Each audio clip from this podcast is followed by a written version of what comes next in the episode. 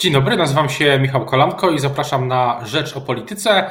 Dzisiaj dzień unijnego szczytu, więc nie sposób nie rozmawiać o praworządności, konflikcie rządu premiera Morawieckiego z Komisją Europejską w tej sprawie, ale też agendzie inne tematy. Zapraszam na Rzecz o Polityce. A Państwa i moim e, gościem dzisiaj w Rzecz o Polityce jest Tomasz Simoniak, wiceszef Platformy Obywatelskiej, e, poseł na Sejm. Dzień dobry. Dzień dobry Panu, dzień dobry Państwu.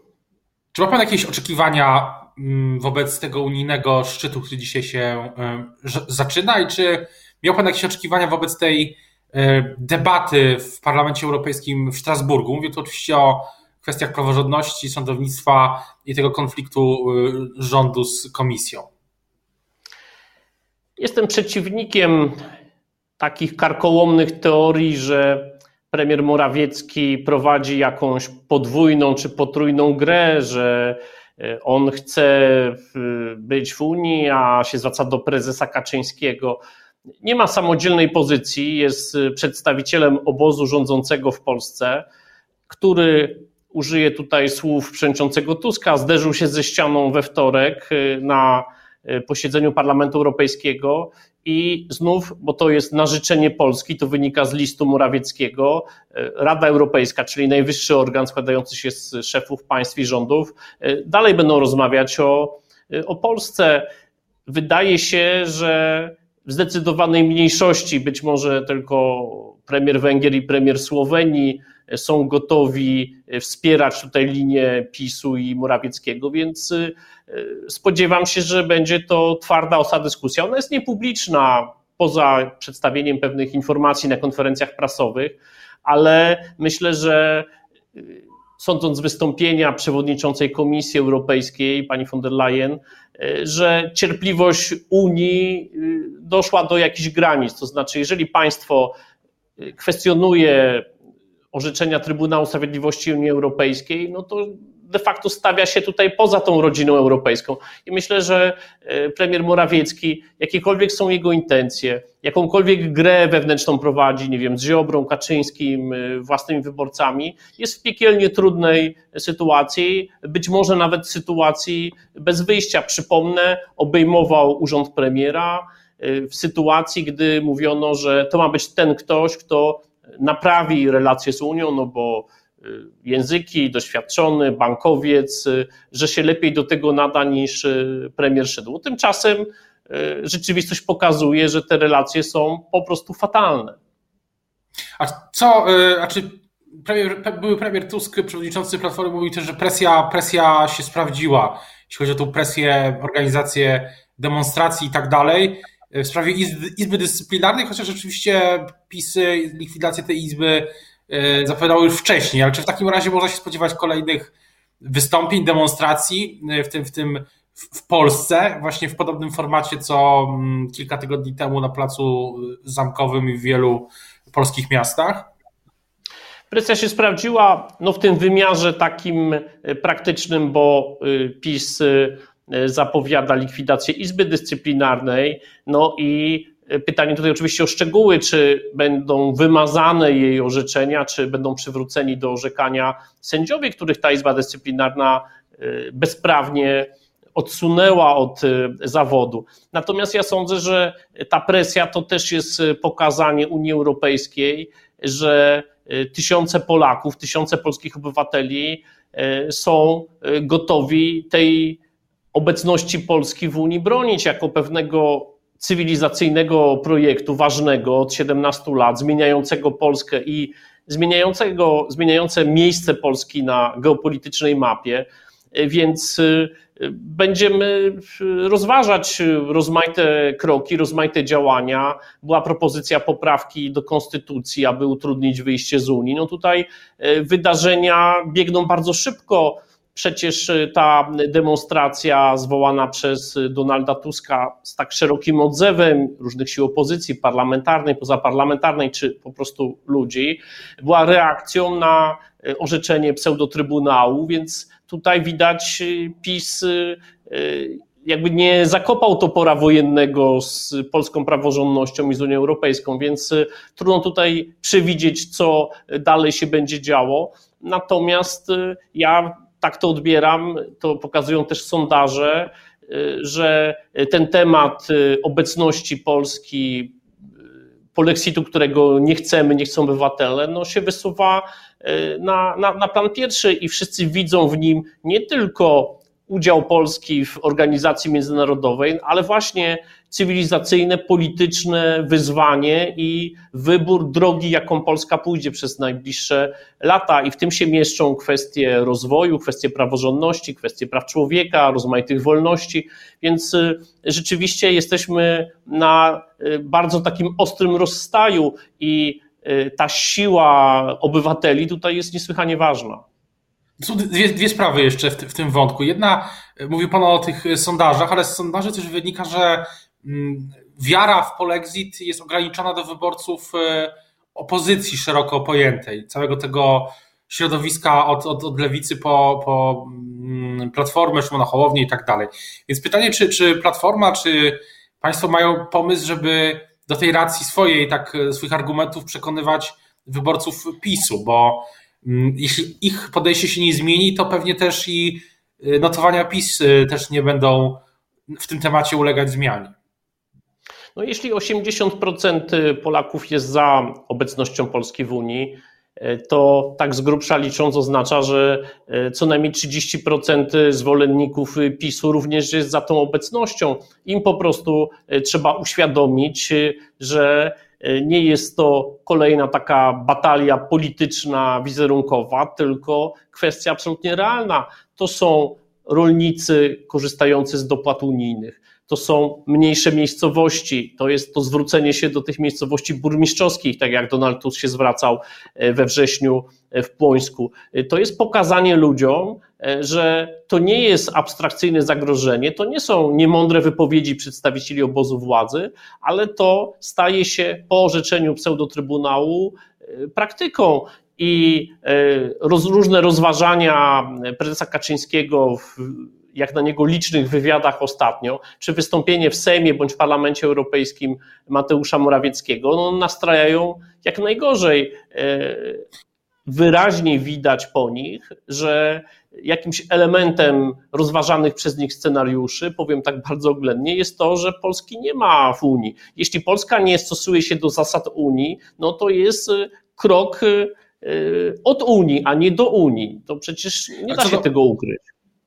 Co ale w tym wątku jeszcze, jeszcze jedno, bo politycy PiSy w kuluarach, ale też chyba oficjalnie no, mówią, że, że, że te pieniądze z Krajowego Planu Odbudowy się, się należą i że one trafią E, do Polski prędzej czy później. Pan się nie obawia, że e, w chwili, gdy to się stanie, gdy komisja chociaż odblokuje te, bo to jest zamiast wiele kroków e, na, na drodze do pełnego uzyskania tych funduszy, wiele kamieni milowych, one mogą być stopowane w różnych momentach, no ale jeśli chociaż będzie ten pierwszy krok zrobiony przez komisję i, i później przez inne instytucje unijne, no to zatwierdzony, no to czy, czy, czy nie, wtedy nie będzie tak, że ta E, opowieść, tą opowieść o odsuwaniu Polski z Unii, te argumenty Platformy opozycji, no nie trafią w próżnię, no bo skoro Unia nam przyzna te pieniądze, no to wtedy e, będzie Państwu chyba wtedy trudniej mówić o polexicie, tak, tak mówiąc wprost. Sprawa Krajowego Planu Odbudowy nie jest e, jedyną kwestią, która jest na stole relacji z Unią. Ja w ogóle jestem przeciwnikiem E, takiego sprowadzania naszego członkostwa w Unii Europejskiej do spraw e, przepływów finansowych, e, bo to jest właśnie takie bardzo spłaszczające. Jest całe mnóstwo otwartych problemów na linii Unia Europejska, Polska. Przykład Turów, przykład wcześniej strefy LGBT w województwach, to orzeczenie CUE. W gruncie rzeczy to nie może być tak, że będziemy sprowadzali to do tego, czy KPO będzie przyjęty, czy nie będzie przyjęty. Donald Tusk sam e, kilka tygodni temu zwrócił uwagę na to, że on e, zabiega o to, żeby pieniądze w Polsce były, bo te pieniądze nie, nie trafiają gdzieś w jakąś próżnię, tylko do samorządów, do obywateli są w Polsce po prostu e, potrzebne. Więc oczywiście ma Pan rację co do tego, że każda decyzja Unii, Komisji dotycząca KPO dla Polski przez PiS będzie przedstawiana jako jakiś sukces i pokazanie, że wszystko jest normalnie, ale za dużo się wydarzyło i za dużo się dzieje na różnych frontach i wszyscy też mają w pamięci no, no, jednak to było bardzo gorzkie ten wtorek, ten Parlament Europejski. Już nie samo przemówienie Morawieckiego, no bo on jakby cały czas to samo mniej więcej mówił, mówił w Sejmie, może inaczej akcenty rozłożył, ale jak do tego y, podchodzi y, cała Unia Europejska? No przecież to y, są nasi przyjaciele, nasi partnerzy i stopień ich zatroskania tym, co się w Polsce dzieje, jest, jest ogromny. Ja już nie mówię, co się dzieje poza Unią. Y, naprawdę widziałem, pewnie pan rektor też, tę mapę w CNN, gdzie są demokracje zagrożone w Europie. No po prostu nie myślałem, że kiedyś dożyję takiego momentu. I to nie są spiski, to nie są jakieś długie ręce opozycji, to nie są lewackie media. Y, świat patrzy i Europa z niedowierzaniem na Polskę, która była liderem zmian y, w Polsce się wszystko zaczęło od Solidarności, od y, różnych, y, różnych działań, które zakończyły zimną wojnę, y, skruszyły mur berliński, a tymczasem Polska staje się obok Węgier, już nie mówię o Turcji, trochę jednak inna historia, inna sytuacja, takim państwem, które odwraca się od praworządności i odwraca się od zasad demokracji. Ale, ale czy, czy uważa pan, że to będzie też e, przechodząc już, wybiegając w przyszłość, e, te wybory za dwa lata, czy, czy to będzie jakiś temat, e, niezależnie od tego, co się stanie z KPO, z budżetem, e, to będzie temat, który będzie mobilizował mm, opozycję, na przykład do jednoczenia się? Na pewno ta sprawa łączy opozycję. Łączy opozycję. Pokazaliśmy to dwa lata temu w wyborach europejskich, tworząc koalicję europejską. Właśnie wszyscy poza Robertem Biedroniem, jego ugrupowaniem w tym byli. Pewnie gdyby on był, to opozycja by wygrała, taka arytmetyka wskazuje. E, więc e, na pewno e, ta wielka linia podziału w Polsce przebiega wokół sprawy obecności Polski w Unii Europejskiej, pewnej wizji obecności Polski na Zachodzie, ale tak jak wspomniałem wcześniej, bardzo wielu wyborców PiSu z różnych powodów, patriotyzmu, portfela, y, lęku historycznego jest też za obecnością w Unii Europejskiej i e, ten wygra wybory, kto tych y, patrzących, co się dzieje, przekona. Czy to będzie jeden z głównych tematów? Trudno powiedzieć. Nasza polityka jest tak nieprzewidywalna. Y, wspomniałem tutaj o wyborach europejskich. E, Europa w ogóle nie była wtedy tematem. Był e, tematem strajk nauczycieli, e, był tematem film braci Sekielskich o kościele i cała dyskusja, która się w związku z tym wywiązała, więc trudno sobie wyobrazić, jak będzie się układała tematyka przyszłych wyborów. Jest sprawa pandemii, jest sprawa gospodarki, sprawa podatków, sprawa usług publicznych, zdrowia edukacji. Jest bardzo wiele różnych tematów i opozycja musi w tych wszystkich kwestiach być aktywna, e, recenzować e, zły rząd, ale też i mieć swoje propozycje. Co się wysunie na plan pierwszy, nie podejmuje się. Natomiast Europa jest ważna i już, tak? Znaczy to jest coś takiego, z czego my rezygnować nie możemy, nawet jeżeli jakieś badania wskażą, że dla wyborców jest to temat numer 4 bądź 5. A co do, co do, mówi Pan o Płońsku, wspomniał Pan o tej konwencji w Płońsku.